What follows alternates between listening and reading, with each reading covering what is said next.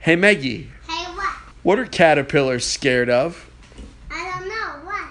Dogger pillars.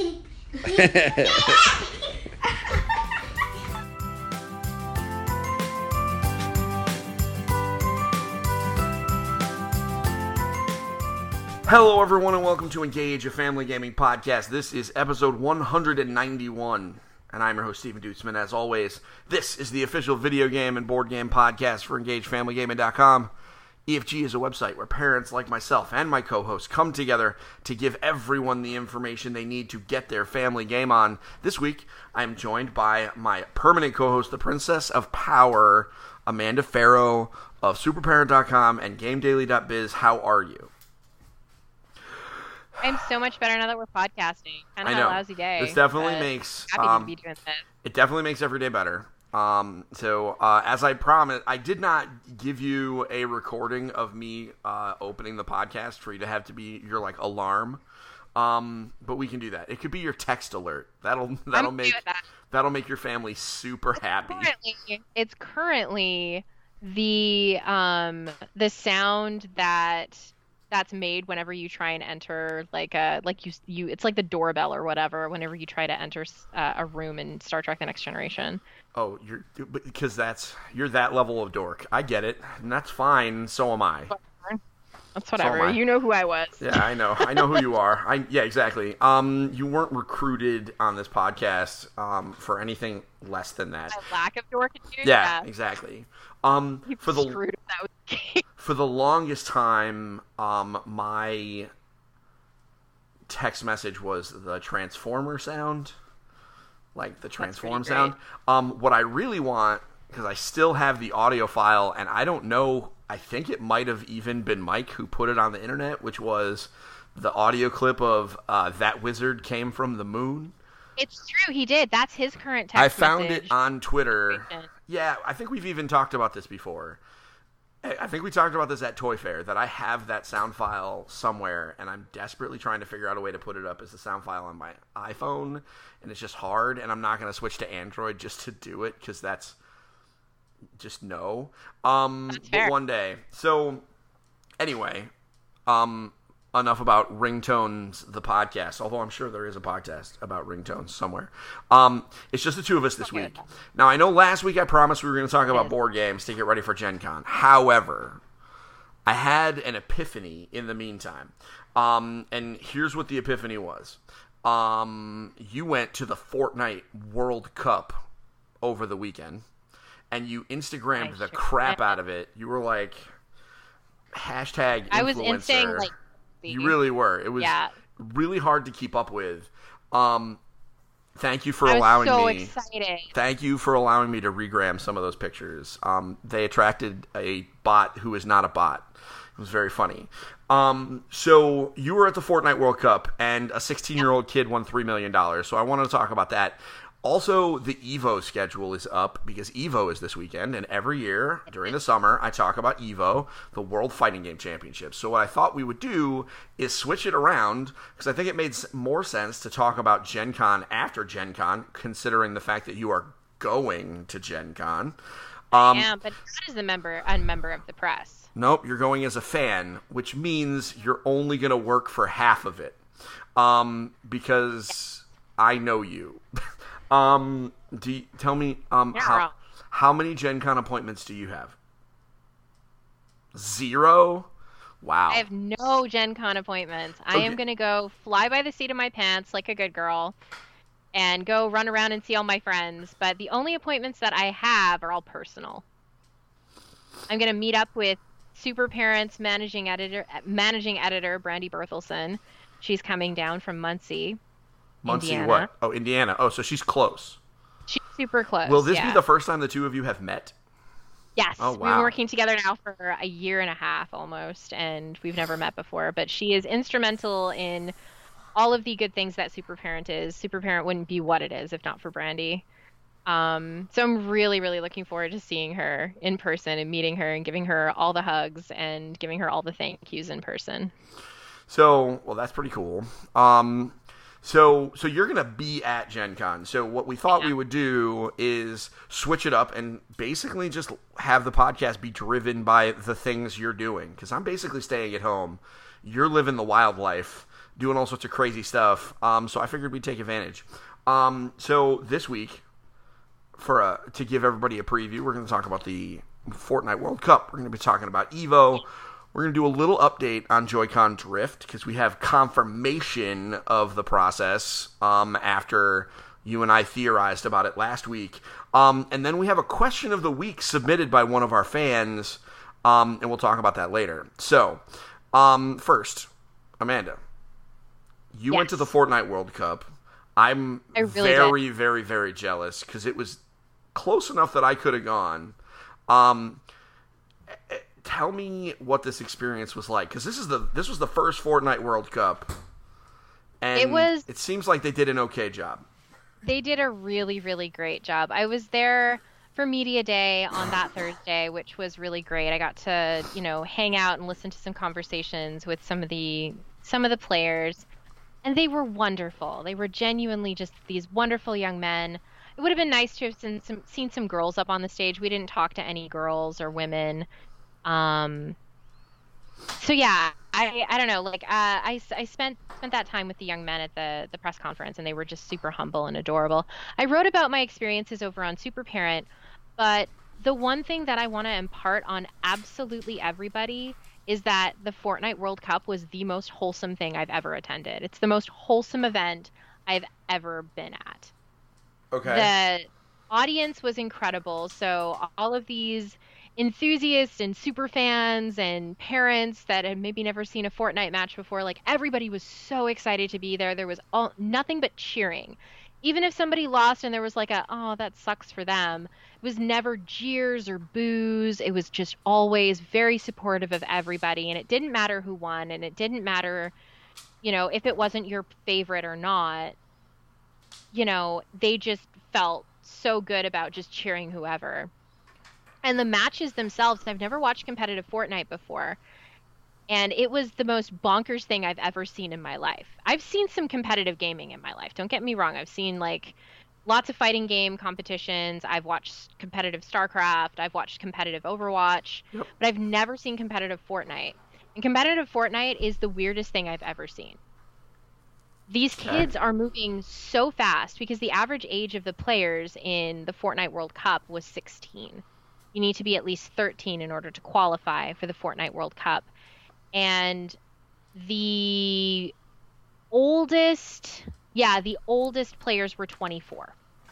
They didn't, Ancient. it wasn't that Ancient. yeah, they were ancient. It was like you're in your 40s at, at that point with Fortnite. So that was the joke is that, you know, Psalm came in, what was it, like second or third or something like that? And they're like, yeah, he's 42 in Fortnite years, even though he's 24. Yeah, pretty much. So it was, yeah, exactly. So, like, I mean, the Twitch mechanics in in competitive Fortnite learning how those and I, I've ne- like I said I've never played super competitive Fortnite before. I never got the hang of building. But watching how they set up these box traps and watching how they maneuvered through the upper echelons of um of competitive play like it was exceptional. It was truly truly exceptional. So I was I was part of the hype crew. I was there technically as press but I was there for Super Parent, so I was there to just hype the event and be really excited, and and I was. It was just exceptional. I had so much fun. So, would you say that Fortnite? I mean, there are a lot of games that when they are played at like a casual, fun level, they are like one game. But then when they Yeah. are played at a high level, it is a completely, completely different, different- video game. Um, it is. It's a completely different. Yeah, and that's what's so interesting about. And this, uh, realistically, I encourage a lot of folks. I mean, this the, there are videos of the Fortnite World Cup all over Oh, YouTube. watch. E Watch ESPN covered it. Like this is the deal, right? This Yeah, was a was thirty the- million dollar tournament. The winner of the solos won three million dollars. Three million US I mean, and A he's a sixteen year old kid. from Pennsylvania. Yeah, just some kid, just a kid. I yeah, mean, just some sixteen-year-old kid, and his performances, like that, that kid, he rolled into first through the first match, and it was unbelievable. And he held on to that lead the entire tournament. No one was going to take it away from him.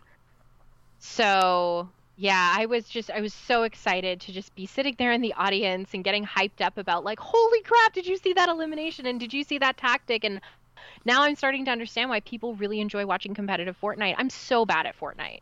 Oh, I'm terrible clear, also. Battle Royale, Battle Royale is not my style of game unless it's Tetris.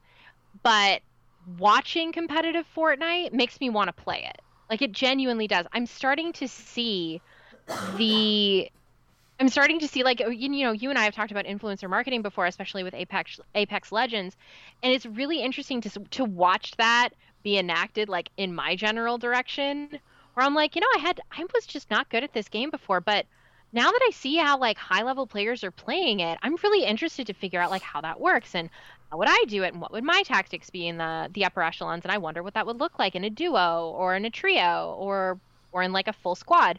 So it's just it was the most empowering thing to be in this audience. Like all these kids were so excited to be there. Marshmello was there. Of course. And I don't know I don't know Marshmello's music very well, but I know that he is quite the Fortnite phenomenon. And it was just like the most wholesome experience. There are no other words for it. It was just incredibly wholesome. There were so many kids and so many parents. And I heard these kids, you know, all over the place in the arena. They're like, "Can you believe that we're here? Can you believe that we're actually here at the Fortnite World Cup?" And they're getting super excited about seeing their favorite players like either on the stage or they're seeing them, you know, after the show or before the show or whatever and the production value on the Fortnite World Cup. It took them 10 months to pull together. It was 10 months and the way that they like I I'm probably going to write a, th- a business thing about it for Game Daily at some point, but man, the logistics that went into this is just unbelievable. And I hope that they just keep getting better at it and they do their like they do more for the for the press, you know, not because I need special anything, but I would have liked somewhere to plug yeah. my laptop in. yeah, well, I mean, if you think so, this isn't this is a this was likely a proof of concept for them, right? I mean, yeah. the reality is time that they'd put that yeah. stage out, but it was first Fortnite Cup. Yeah, I mean, this is their Super Bowl, and the reality is there's media week before Super Bowl, right? Like there's stuff going, and so you had a media day, but um, yeah, I think that that Fortnite and Epic Games, like their PR team, who I'm sure had their hand in oh, everything. Um, yeah, well, of course. Um, they work in games. Um, so the, um, and I say that as a very dark joke, but we get it. Um, so they they have to be now that this was successful because clearly it was a success. They got all sorts of press. I mean, ESPN covered it, dude. And I know ESPN yeah. has an esports coverage section, but like the main ESPN Twitter account doesn't post Overwatch League results. Right? Like the main the mothership ESPN account shared the results of a Fortnite tournament. And I know it is the big one, but they shared the results of a Fortnite tournament. That has to be one of the first times that they shared a video game outside of like, you know, like you know some you know, outside of like an off reference that was meant to be a joke or a meme right? Like they were sharing the news.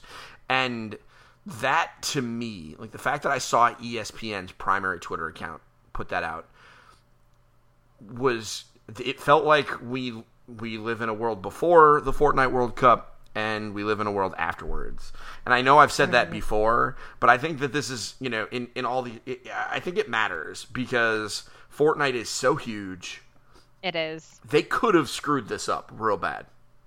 They could have fallen flat on their faces. The production value could have been garbage. They could have chosen a terrible stadium. The stadium that they chose was fantastic. Oh, I mean, the, Arthur Ashe Stadium is. Outside.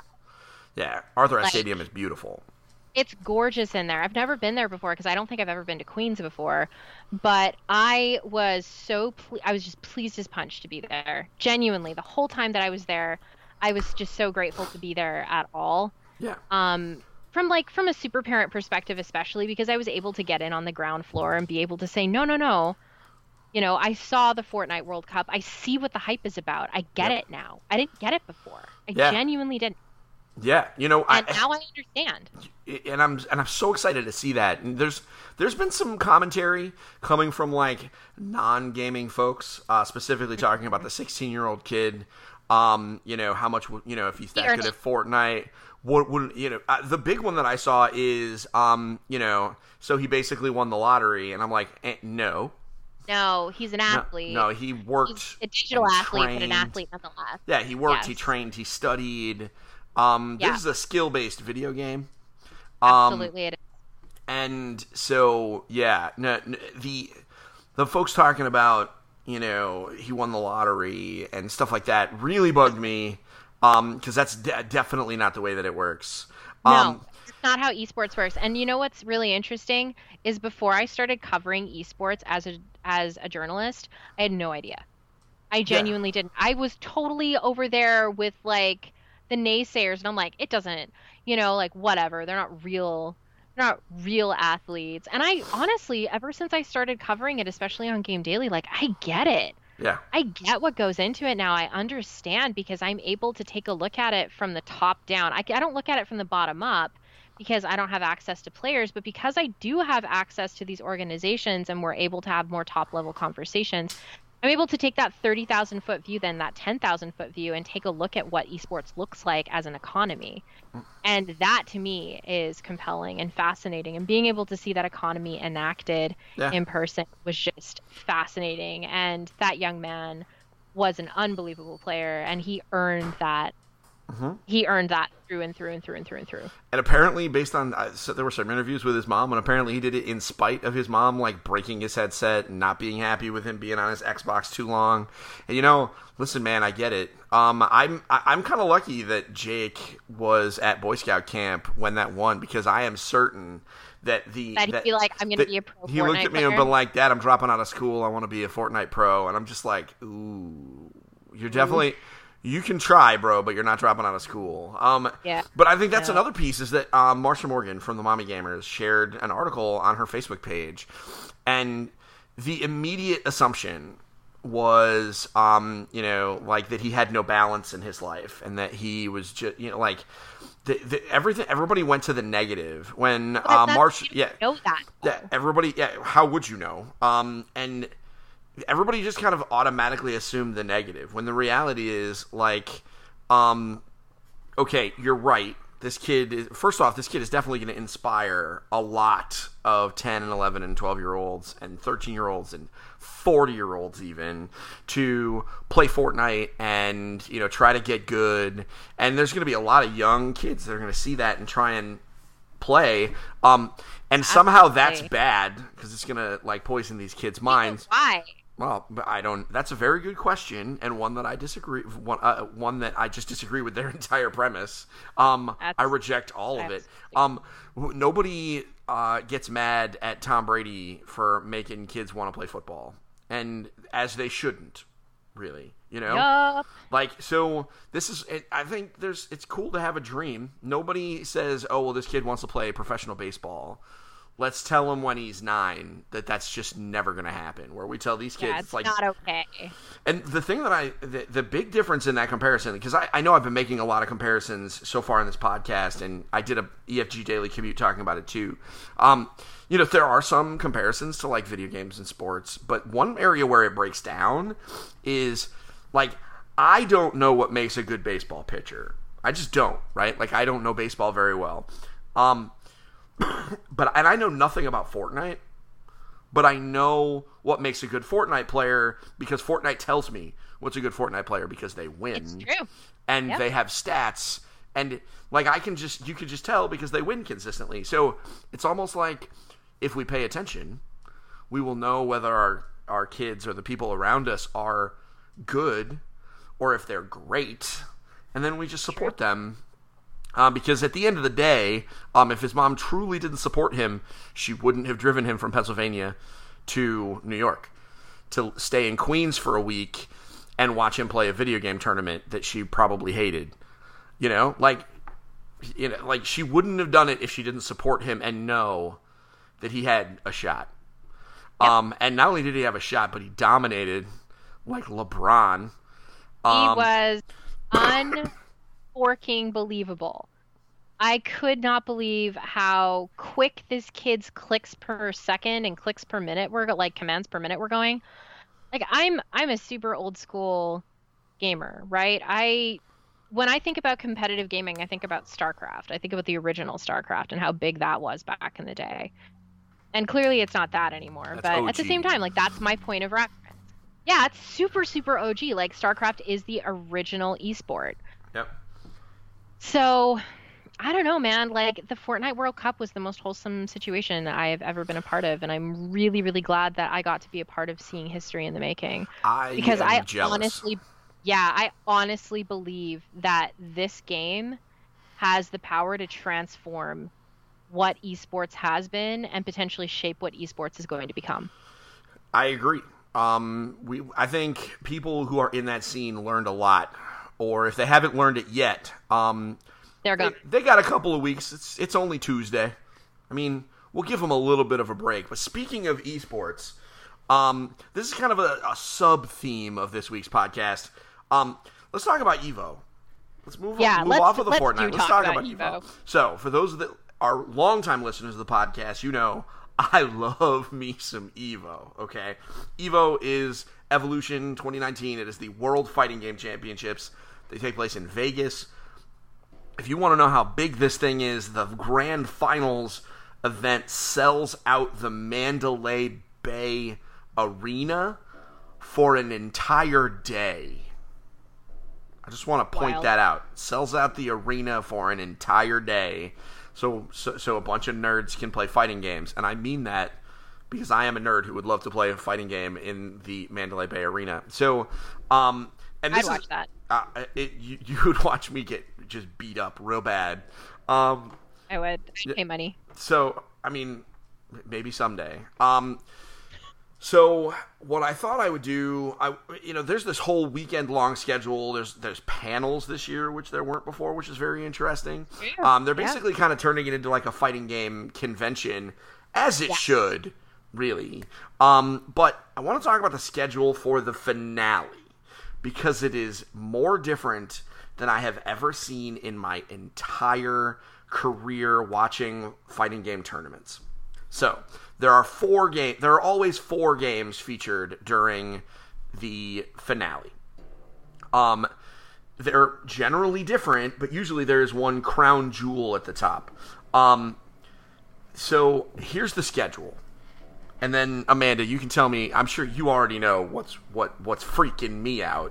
Um, so at 9 a.m. Pacific, uh, they start with BlazBlue Cross Tag Battle, which is a hella Japanese fighting game that features characters from the BlazBlue universe, but also um, RWBY and some other animes. Um, it's just wild and crazy anime fighting game.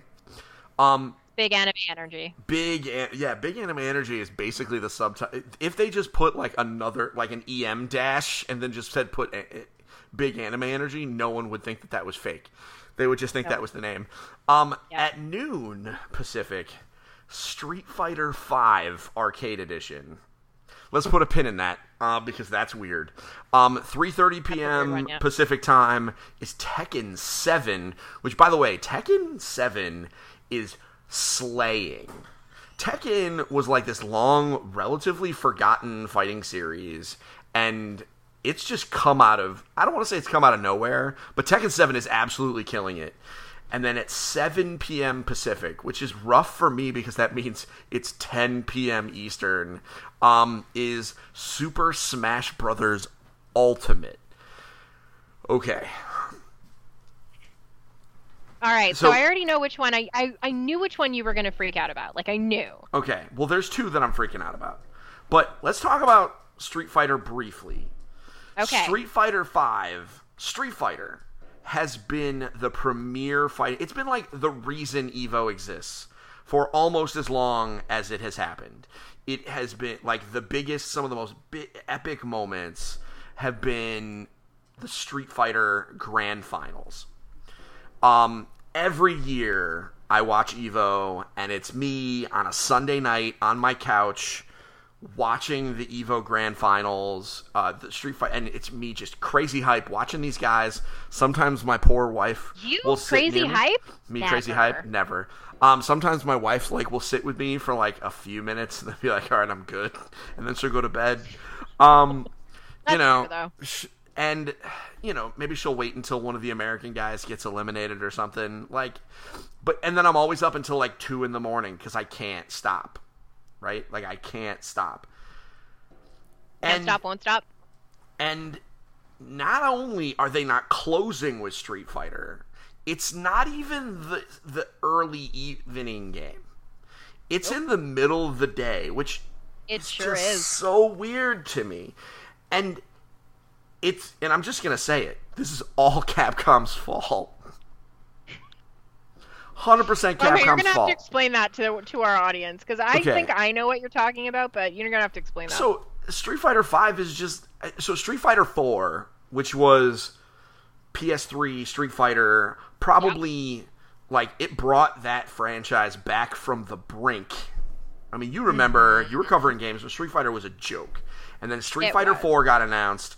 They showed that at E3. They showed that Street Fighter Four trailer, and everybody was like, "Oh, I think this might be a thing. And I remember buying that game the day it came out. I brought it home, Street Fighter 4. I brought it home. Um, my kids were little. My um, you know, my wife bought my wife bought it for me. Brought it home. She's I married her for what a reason. Um, I married her for a reason. She She's a keeper, dude. She is She's a keeper I've 15 years. for 15 years. literally ever. You need to keep her for literally ever. I, I'm working on it. Um, I love it. Um, but the so and it was just so good, and the scene around that game was just so great, and the game It's and, true, it and was, it kept getting it? bigger and better, and so many great tournaments and so Mm-hmm. many great performances and so many like legends building uh, names that I'm not going to say because it just would be gibberish to our um to to the audience, right? But like Daigo wrote a book. Mm-hmm. Daigo wrote a book about winning off of some of his performances. And so the fact that it is so far down um is depressing to me. Um also uh It's not in prime time mode, which is yeah, really upsetting. Which is depre- which is weird. Um how about Marvel isn't anywhere on the list? That's weird too. Well, part of that again, Capcom's fault because um, Marvel versus Capcom Infinite was just not good. It was a very bad game. I'm Yeah. gonna just I'm gonna come out with the saltiest take. I really didn't like that game at all. And to be clear, to be clear, I'm not a huge Street Fighter fan as it is. That's not my game. Tekken is my game. Tekken Tag Tournament has stolen so many hours of my life from the Yep. time I was like 14 until I was 18. Yep. So, you know, Tekken is my thing, and then Mortal Kombat. Like those are my things. Yep. So not I've never been like a huge fan of Street Fighter, but I understand what it means what Street Fighter means to the FGC. Yeah. To the fighting game community. Like I understand that it being bumped that far in the schedule is like a fall from grace almost. Yeah. And it's all Capcom's fault. The reality here's the first step. The first step is they put out Street Fighter 5. They hur- they rushed it out the door.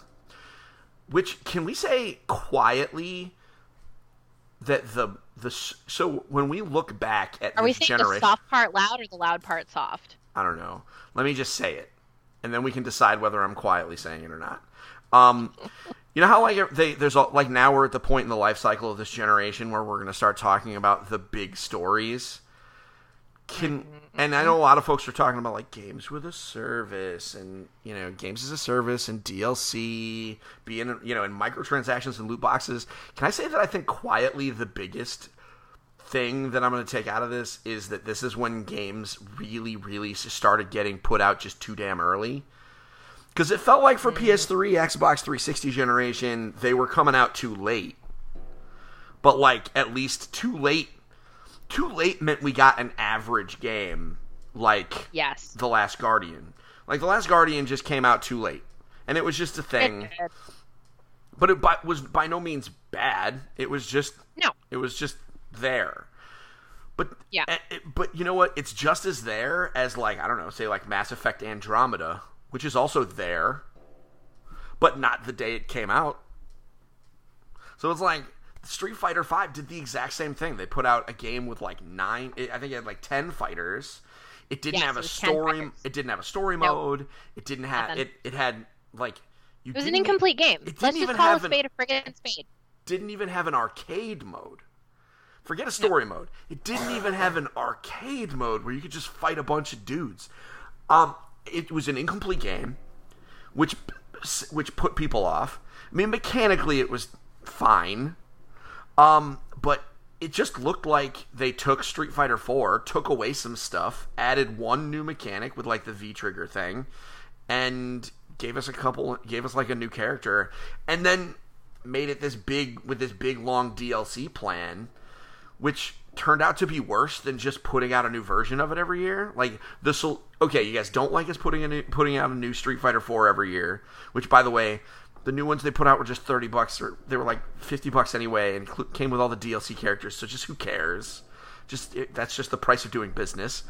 And the solution mm-hmm. was a worse monetization model that more people could complain about. If it were free to play, I think it would have been less of obnoxious. Um, and even worse, so Street Fighter Five, this big fall from grace, it's at freaking noon, um, and people are asking him, so does this mean? So clearly, Street Fighter Five is on the decline.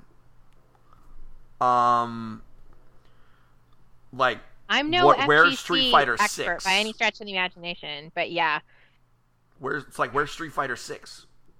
Like where is it? And they have said, don't look for it. It's not here at Evo. So I mean, now would be the time to be like, hey, guess what? We get it. Five was a misstep. We're gonna come back with six next year, and immediately all the hype is I hope back. so. So that's Street Fighter 5 Mm-hmm. It's so depressing. Am I going to watch it? Of course I am. um, of course I'm going to watch Street Fighter 5 because I love, you know, I love that cast of characters, the people that play it. But what's really weird um, is let's talk about Super Smash Brothers. Now you cover video game news and have done so for a decade or more. I can't remember. About like- almost a decade. It'll be next year. It'll be a decade. Okay. All right, good. I thought it was 13 years for some reason, but at least I wasn't okay. that off. Um, I was just trying to give you more credit. Um, That's okay. so I'll take it. You remember a couple of years ago, super big deal. Um, Super Smash Brothers Wii U and Super Smash Brothers Melee were both going to be. No, this is before Super Smash Brothers Wii U was a a thing, Yes. or and they and Nintendo tried to tell them that they could not have Super Smash Brothers Melee in the tournament after fans had fought and convinced them to put it on there, Nintendo was like, "Nah, you can't do it." And eventually Nintendo like relented and supported it. It and took now- a lot, though. Oh, I mean, it did. It took outcry, and Twitter was just not a great place. I mean, it, it's not a great place in general, but like it was just an extra not great place for a couple of days. People complaining about that, and personally for me, it made no sense. Um, and now this is three or four years later, maybe. Super Smash Bros. Ultimate is headlining Evo. Like, it's such a 180 It's nuts. it's nuts um and i can't freaking wait because i will absolutely go watch this stupid nonsense and just i don't know what's gonna happen i'm wondering if he because Get here you back on your nonsense. That's what that is. oh i'm back on my on i'm back on it um i'm wondering if hero is gonna be legal because hero came out today by the way character number three in the dlc today. pack If- i wonder if he's gonna be legal you think somebody's gonna try and be cute and pull out hero at the grand finals of uh evo I don't know, maybe. So that's so that's Evo. It's coming up. I'm going to talk a lot about it. I will be live tweeting it very likely from my personal account. That's at Duetzmania, um, because I am very excited about Evo. I always get excited. I can tell. Um, so folks that, that so there are longtime fans that just know July end of July is when I talk about Evo a lot, and then I stop. So uh, thank you very much for indulging me today, folks. Um, so let's move on to something else. Um, so we got a news update. Um, Joy-Con drift. So last week we talked about Joy-Con drift, We did. and it was a report yes. That someone had gotten an email sent to them. Patrick Klepek over at Waypoint had gotten an email sent to him that was an internal memo um, that said that Nintendo was going to be repairing Joy-Con, and it was a report. We didn't know that it was true yet. Not that I didn't Nope, believe him, didn't. but we didn't know. Um, we investigated Game Daily. yeah, it's and it's true. And there's and if you want more Yep. details, there's a link in the show notes to GameDaily.biz. It is actually a thing. So if you have This. If your Joy Cons are drifting, so here's what that means. Because I had a couple people ask me this after the last episode because I didn't actually explain what drifting was. Um, if your Switch, when it is on, is registering, like if you put it down and aren't holding either of the Joy Cons, and it is registering input from the joysticks on either of the Joy Cons to the point where, you know, maybe it aim it you know moves through the menus all by themselves or something like that. That means your Yep. Joy-Con is drifting. That is uh, that means that it is potentially broken. Now, you can recalibrate it and they're going if you call Nintendo support, they're going to encourage you to recalibrate it while you're on the phone with them because that does fix it in a, a lot of the cases. However, there is a mechanical defect with one of the parts where it is possible that it's just a permanent thing if that's the case, Nintendo will repair that. They call them, go through the support channels, and there are numerous reports. I don't know if you guys actually had somebody do a Joy-Con repair. We did. One of our one of our Joy Cons was drifting, Okay. so we ended up sending one of ours in. So you haven't gotten it back yet. Nope, nope. But But, you it'll be sent coming it. back soon. So you call them. They've got a process and a procedure in place for their call center. Um, it is at no cost to you. Before it was like a forty dollar charge, which is a lot considering a set of Joy Cons is eighty bucks. Now it is at no charge. Um, very likely because they did not want a class action lawsuit against a growing number of Nintendo Switch customers. Um, yeah, Because uh, guess what? Lots of people, are especially not in Cali. Yeah. Cali is very consumer friendly. Yeah, nobody wants. Yeah, nobody wants that kind of a class action lawsuit. So they're fixing them. I mean, realistically, as long as someone internally is trying to fix the components, maybe you know, like do something to make it so it doesn't happen in the future. I mean, this is kind of a best case scenario, right? Like they're fixing it. Yep. Um, hopefully, someone is trying to fix it, but they might not be able to. The reality is, this is the part without a super. It's possible without the super redesign um, of the whole Joy Cons themselves, they might not be able to fix it. That's tough to say. Um, so hopefully, somebody's working on it. At the very least, if your Joy-Con is drifting and recalibrating doesn't fit, doesn't work, you can send it back. I know we will be sending back at least two. Um, and I have to, and I owe Jake an apology because I've been blaming him the entire time. It wasn't Jake. He didn't do it. Not this time. That's an update on Joy-Con drift. Um, if you want to get a full update on everything, um, head on over. There is a link to the report on GameDaily.biz uh, in the show notes. So um, we actually had a question submitted by one of our fans. Um, and it actually came in today. Uh, was the way the, the question came to me because of a couple of things that all kind of got reported this afternoon. Um, Was it so- financials? uh, yes, it was. In fact, uh, I have links to both of Mike's articles um, on Games Daily. Well, one of them's Mike's and the other one's Johnny's. Okay. Yes. Okay, uh, to two respectable business writers on GameDaily.biz. Um, they are in the show notes. One, um, Nintendo announced their quarterly earnings. They are doing very well and selling a lot of Switches. They are definitely selling a lot of Switches. I wouldn't say that Nintendo's doing particularly well. They are dip their their revenue's depressed, but the revenue is depressed because of foreign exchange rates. Same reason why Sony's revenue's depressed. Yeah, Foreign so- exchange rates.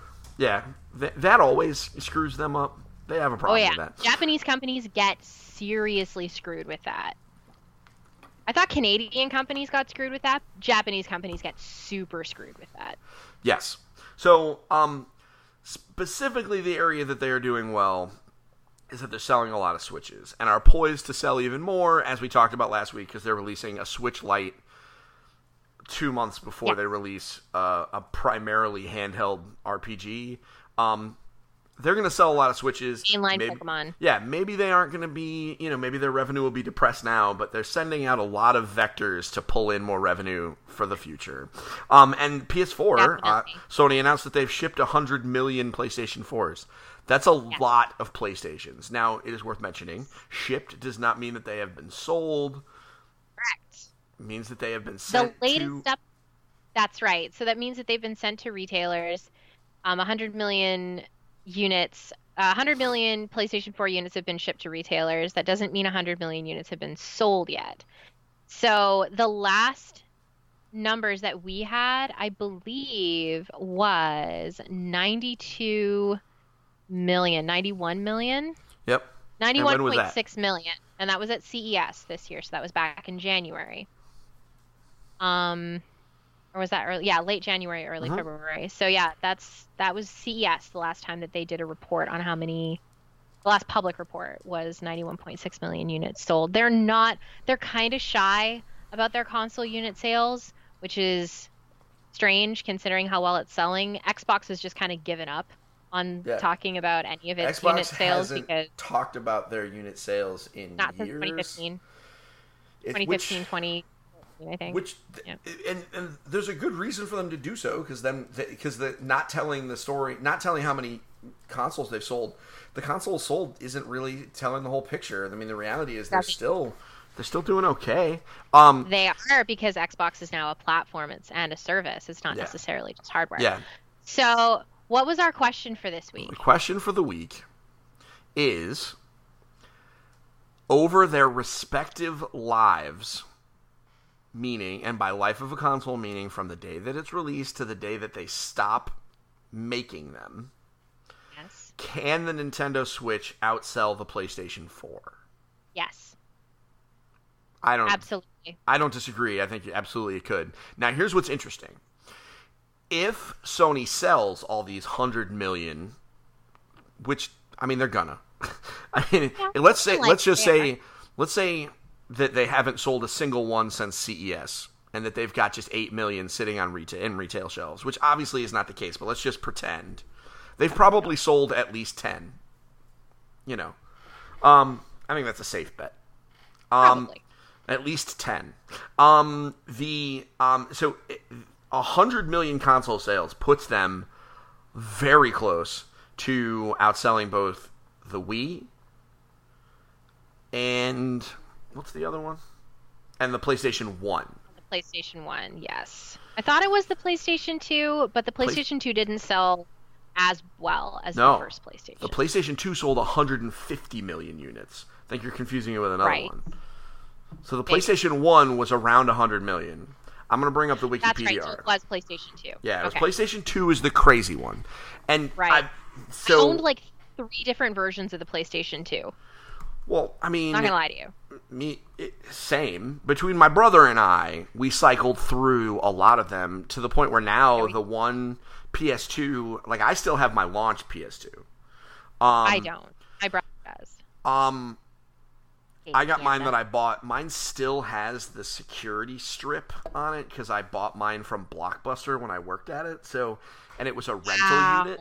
So mine still has the security strip on it. Girl, Um, dang. yeah. Listen, I don't play around. I have an OG You're not messing PS2. but my brother all. has the one that's like an inch thick. Um. So, um, the all right, so I'm looking at the uh, the best-selling game consoles. With this Wikipedia is like the source for this. So, um, the PlayStation 4 is showing 100 million shipped.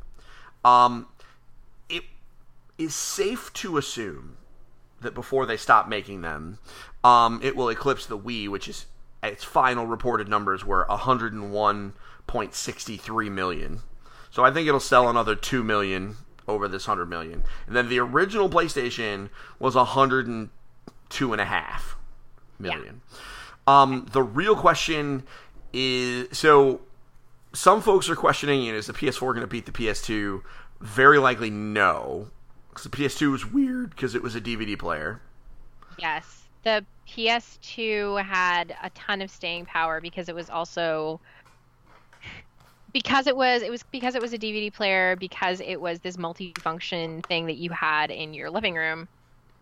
Sometimes people would have more than one in their household because Yeah. they were really inexpensive too by the end of their life cycle. Like I've got my PlayStation Slim, my PlayStation 2 Slim, and I mean that thing still goes. I want to play Final Fantasy VI, that's where I'm going to play it. Yeah. Also, like towards the end, they were like eighty bucks. Yeah, they were super inexpensive. Um, Yeah, it I was it was pretty wild because it was just whereas this generation of PlayStation, they got you know bigger and better and better and better, you know, with the PlayStation 4 and then the PlayStation 4 Pro. It, it wasn't like that with the play, the PlayStation 2. It wasn't about incremental hardware upgrades. It was about making it smaller and lighter and you know easier to have in your house and easier to justify buying more than one. That's why they were able to you know s- enjoy those sales numbers and those uh, units shipped yeah. as much as they did. But And the Switch, the Switch, is really interesting. yeah, because they can do that where they just make it Yes, smaller and cheaper. Yeah, and and I think an indicator and something that I think is going to help prove both of our point because I agree with you by the way, um, hundred percent that the Switch. Not only do I think it can, I I would I'm going to call a shot and say that it will, um, because you know what the uh, other console. I'm going to put console in air quotes that sold more than the original PlayStation. Maybe they didn't beat out the PlayStation 2. Uh, one of them is the Nintendo DS and the other one is the Game Boy slash Game Boy Color. Two handheld Nintendo systems, handheld consoles. which is Yeah, what the Switch is. Exactly. It's a hybrid console for sure because you plug it into your dock, but with the Switch Lite, that is a dedicated handheld console. Mm-hmm. So you'll be able to you can definitely make those one-to-one comparisons. I genuinely believe that with the advent of the Switch Lite, they're eventually going to have a better Switch that they're going to bring out on the market. And maybe this ends up segmenting their software market, maybe it doesn't. Maybe it ends up segmenting their community, maybe it doesn't. But they have so much they have a much better chance at saturating the market having a number of like a couple of different SKUs much like the PlayStation 2 did and they made it cheaper and more accessible to get at than its predecessor or its successor for crying out loud. There Yeah. was no such thing as a smaller PlayStation 3. I mean kind of, I guess. They well, I mean, they did. They, I mean, end, the the first one was basically like a George like Foreman grill. 3 like slim, right? I don't know. I don't remember. It's been a while for me. Um, So yeah, no, I I agree with you. I mean, the, the, yeah, the PS3. I mean, it went through a remodel, but not. I mean, the first one was like a George Foreman grill. yeah, and it the, was. The second one was like a baby George Foreman grill, but it was still. But it was still essentially the same design. It was Mm-hmm. the same kind of structure. It was the same kind of shell. yeah, Um, but it was just a little bit smaller because it didn't have that backward compatibility. yeah, it didn't literally have a So- PS2 in it. Because the original, Exactly. the launch PS3s had a PS2 in them, and Yeah, well, like more or less, but yeah. more or less. I mean, not literally, but like it had a lot Yeah. of the guts not to take up space. So, Yep. So the Switch. I mean, it's absolute. I mean, also, also, I mean, you have to calculate in the fact that eventually they're gonna make a purple one, and like the whole What's Good Games community is gonna buy one, right? It's and true. I'm still going to buy, not because I'm necessarily part of the What's Good Games community. They're great, though. I have nothing Yeah. but mad respect for all three of them. but I you think love they're wonderful. purple. But I love purple. Yeah, exactly. That's So Yeah, no, I, I Sure. it's it's one of the, like it, that's the thing, right? Like, the, I mean, I and and we're still dealing with launch prices for the Switch. Like, could you imagine? Like, let's just fast forward three years from now. Xbox, the new Xbox and the new PS5 are out, um, at PS5. and then the Switch is just still like plugging along because it just doesn't care. It's underpowered, but it still doesn't care, and they're still making more. And at that point, I'll have my two OG Switches, and like, you know, the price on that's dropped to two hundred bucks, and the price for the Switch Lite is like $125, which is not out of the question as we fast forward down through time. Could you imagine, like, right now, a 2DS is 70 bucks. Now, admittedly, a Switch Lite probably will never get there, but I can absolutely imagine a world, you know, a, a bunch of years down the line where a Switch Lite's 99.99. and that's madness. Like, Mm-hmm. I mean, I can't. it- Like, we're gonna have so many of those in this house. um, Yeah, I'm not gonna lie to you. Probably will too. I mean, but you have the the population to support it. Uh, okay. I mean, you're not lying. Yeah. We do. I mean, you need it because of Animal Crossing alone. Um, Okay, can we like let's just like let's put a pin in that. My youngest kids are playing Animal Crossing right now. My youngest one can't Leaf? read yet.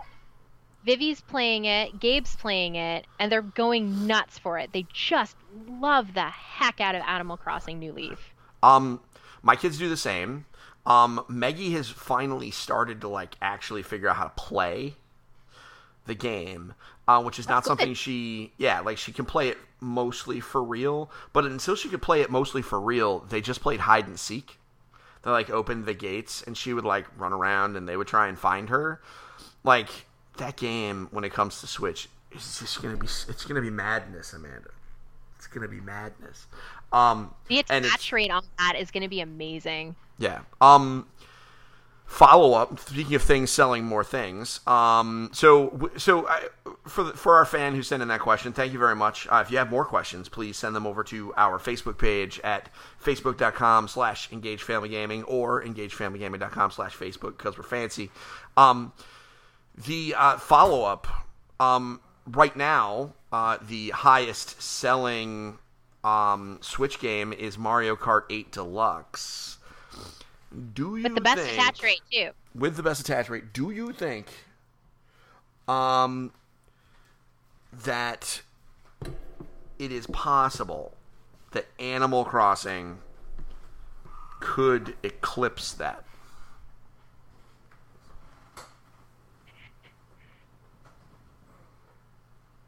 I don't know. I don't I don't think so. I And here's my okay. reasoning. Yeah, okay. I agree with you, but I'm definitely interested in your reasoning. So my reasoning for that is Mario Kart 8 is about as mainstream of a game as you can get. It's incredibly accessible. True facts. You can put it down in front of grandma and she can play with you and it will be really really fun. You can get little kids to play it, you can get people that don't identify as quote unquote gamers to play it, but Animal Crossing Animal Crossing even as much as we want to we we want to say like all right well this is going to be super amazing and you know the animal crossing fans are super excited. The fact of the matter is that our community of animal crossing fans is still quite small in comparison to mainstream gaming which is very much so you know a fortnite world an apex legends world a pubg world and on nintendo a mario kart world. So Um, that's uh, that's my thinking on that. Like, I think it it's Yeah. it's a nice thing to think about, but I don't think it's reasonable. I think you're probably right. I think you're probably right. What what gave me pause, um, that made me think that Mario Kart might be like touchable, right? Is that Smash is gaining on it. You know what I mean? Because Smash is selling very well, and I expect that it's going to get a significant bump, being that it is the headliner of Evo. Um, because the headliner of. Evo always gets a pretty big bump, right? You see people playing well, you want to play it. Um, it's like the Fortnite effect. Um, Yep. But so I guess, but you're probably right. I think you know, just thinking about that, I think the only thing that can beat Mario Kart 8 Deluxe is Mario Kart 9. Yep, you're right. That one I would agree with. Is we'll see when we do eventually see a new Mario Kart, which, by the way, Mario Kart 8 Deluxe is a live service game. I don't know if we ever. I don't know if we will. So that that's kind of up in the air right now in terms of will they actually build a brand new game like they built for Smash? I don't know. Because if Mario Kart 8 is a live service game, like what's their incentive? Well, I mean, but it doesn't have. Think about like- it from a business perspective, though. But What's the incentive? Well, I mean, selling 20 million more units. Like, that's the incentive. Like, that's all I got. Um, the, um, like, you're right, though. I mean, I get, I, I do get what you're saying, and you did, t- you, your, your, um, straight facts did, uh, take the wind out of my sails a little bit. But, I, I mean, personally, I think if it were me Mario Kart 9 is Tomorrow. a no-brainer because you sold they sold what like 20 like 17 18 million units of Mario Kart 8 Deluxe. Yep. They're gonna like I, I think that the ceiling that like that's the that feels like the floor. Like just th- th- everybody that owns Mario like if you own Mario Kart 8 Deluxe, why would you not buy Mario Kart 9? Um, so that feels like the floor, and that feels like an awful lot of dollars. But you're right; they could also just, for not as much effort, release a ten dollar DLC pack, and everyone would buy it immediately. Um, they just the issue is they just haven't done it yet. Like I know it's Yep. it's a live service game and it's got online support and there's all sorts of stuff going on, but they haven't put new stuff in it in a while.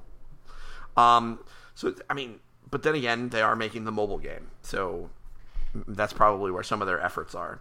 I don't know. Well, we'll see. We will see. I mean, here's the good news. Um, Mar, it's not like we're playing a bad game while we wait, because Mario Kart 8 Deluxe is pretty good. Yep. Pretty Right. good. Um, and, and and it's crazy to think about how many like it's so good that we are getting a like just a cavalcade of other platform or like kart racers like crash is out and a new sonic team racing is out they announced a garfield racing game today I know. I saw that today. who It's coming out the same day as Death Stranding. I don't know. I feel like maybe Death Stranding's in trouble though. So Um. Okay, for real, it's thirty dollars. I That's a know. plus. It kind of looks cute though. It does look cute, but like, It, do- it looks cute. I don't know how robust it would be, but it's super super cute. I mean, is lasagna one of the weapons? Like, if it's not, I'm gonna be real so. mad. Um, but I'm just really confused by this game. Um, but yeah, like it's so weird. Like all of a sudden, all these car forces are coming. So anyway, um, so that's it. We did our thing. Um, the so that's the question of the week, and I added like four more. Great. So- I always love questions. Yeah, I'm so, so- here for it. Hopefully um or you know if you have more questions or want to hear us pontificate on other things please sound off and let us know on facebook so um we did it amanda We did.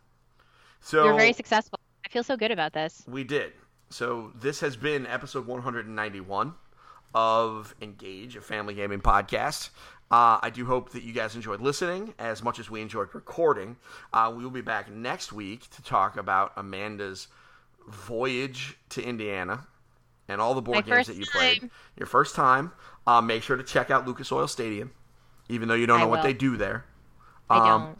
but it, it's big and green, so you'll get Cool. it. Um, it's All like a hockey rink with no ice, um, and like three times the no size. ice. Well, I Okay. mean, it's the middle of August. Um, so, um, everybody, I hope you have a great week. Uh, we will see you next time, and until then, don't forget to get your family game on. We'll see you next week, everybody. Bye. Thank you. Bye.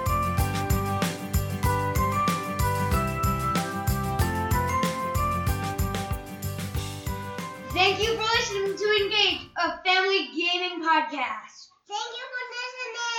Thank you for listening. Tune in next week.